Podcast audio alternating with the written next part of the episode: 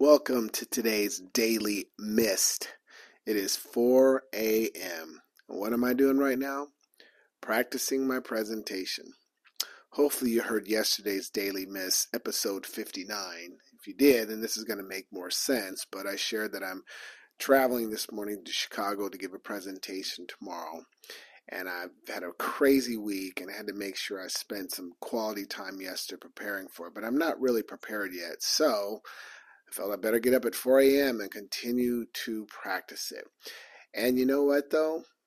Not a big deal because sometimes in life you have to do the things you don't want to do, but you do them anyway to get the results that you want.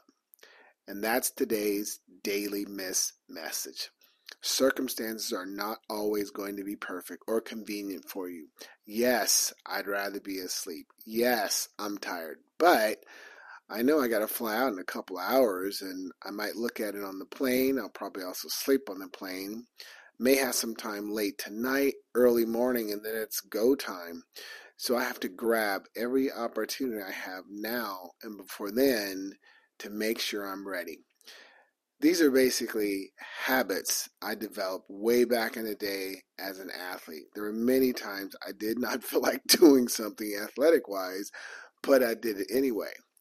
Remember, I discussed this back in podcast or episode 18 habit based coaching.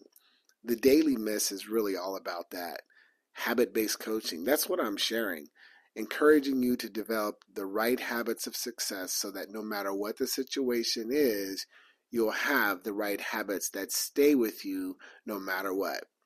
Think about it this way the next time you have an activity, a task, an assignment, or work you need to do ahead of time in order to perform at your best or execute something at a high level, remember those words. Sometimes in life, you have mm-hmm. to do the things you don't want to do, but you do them anyway to get the results that you want.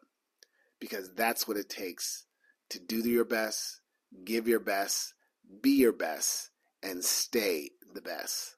Have a great day and stay positive.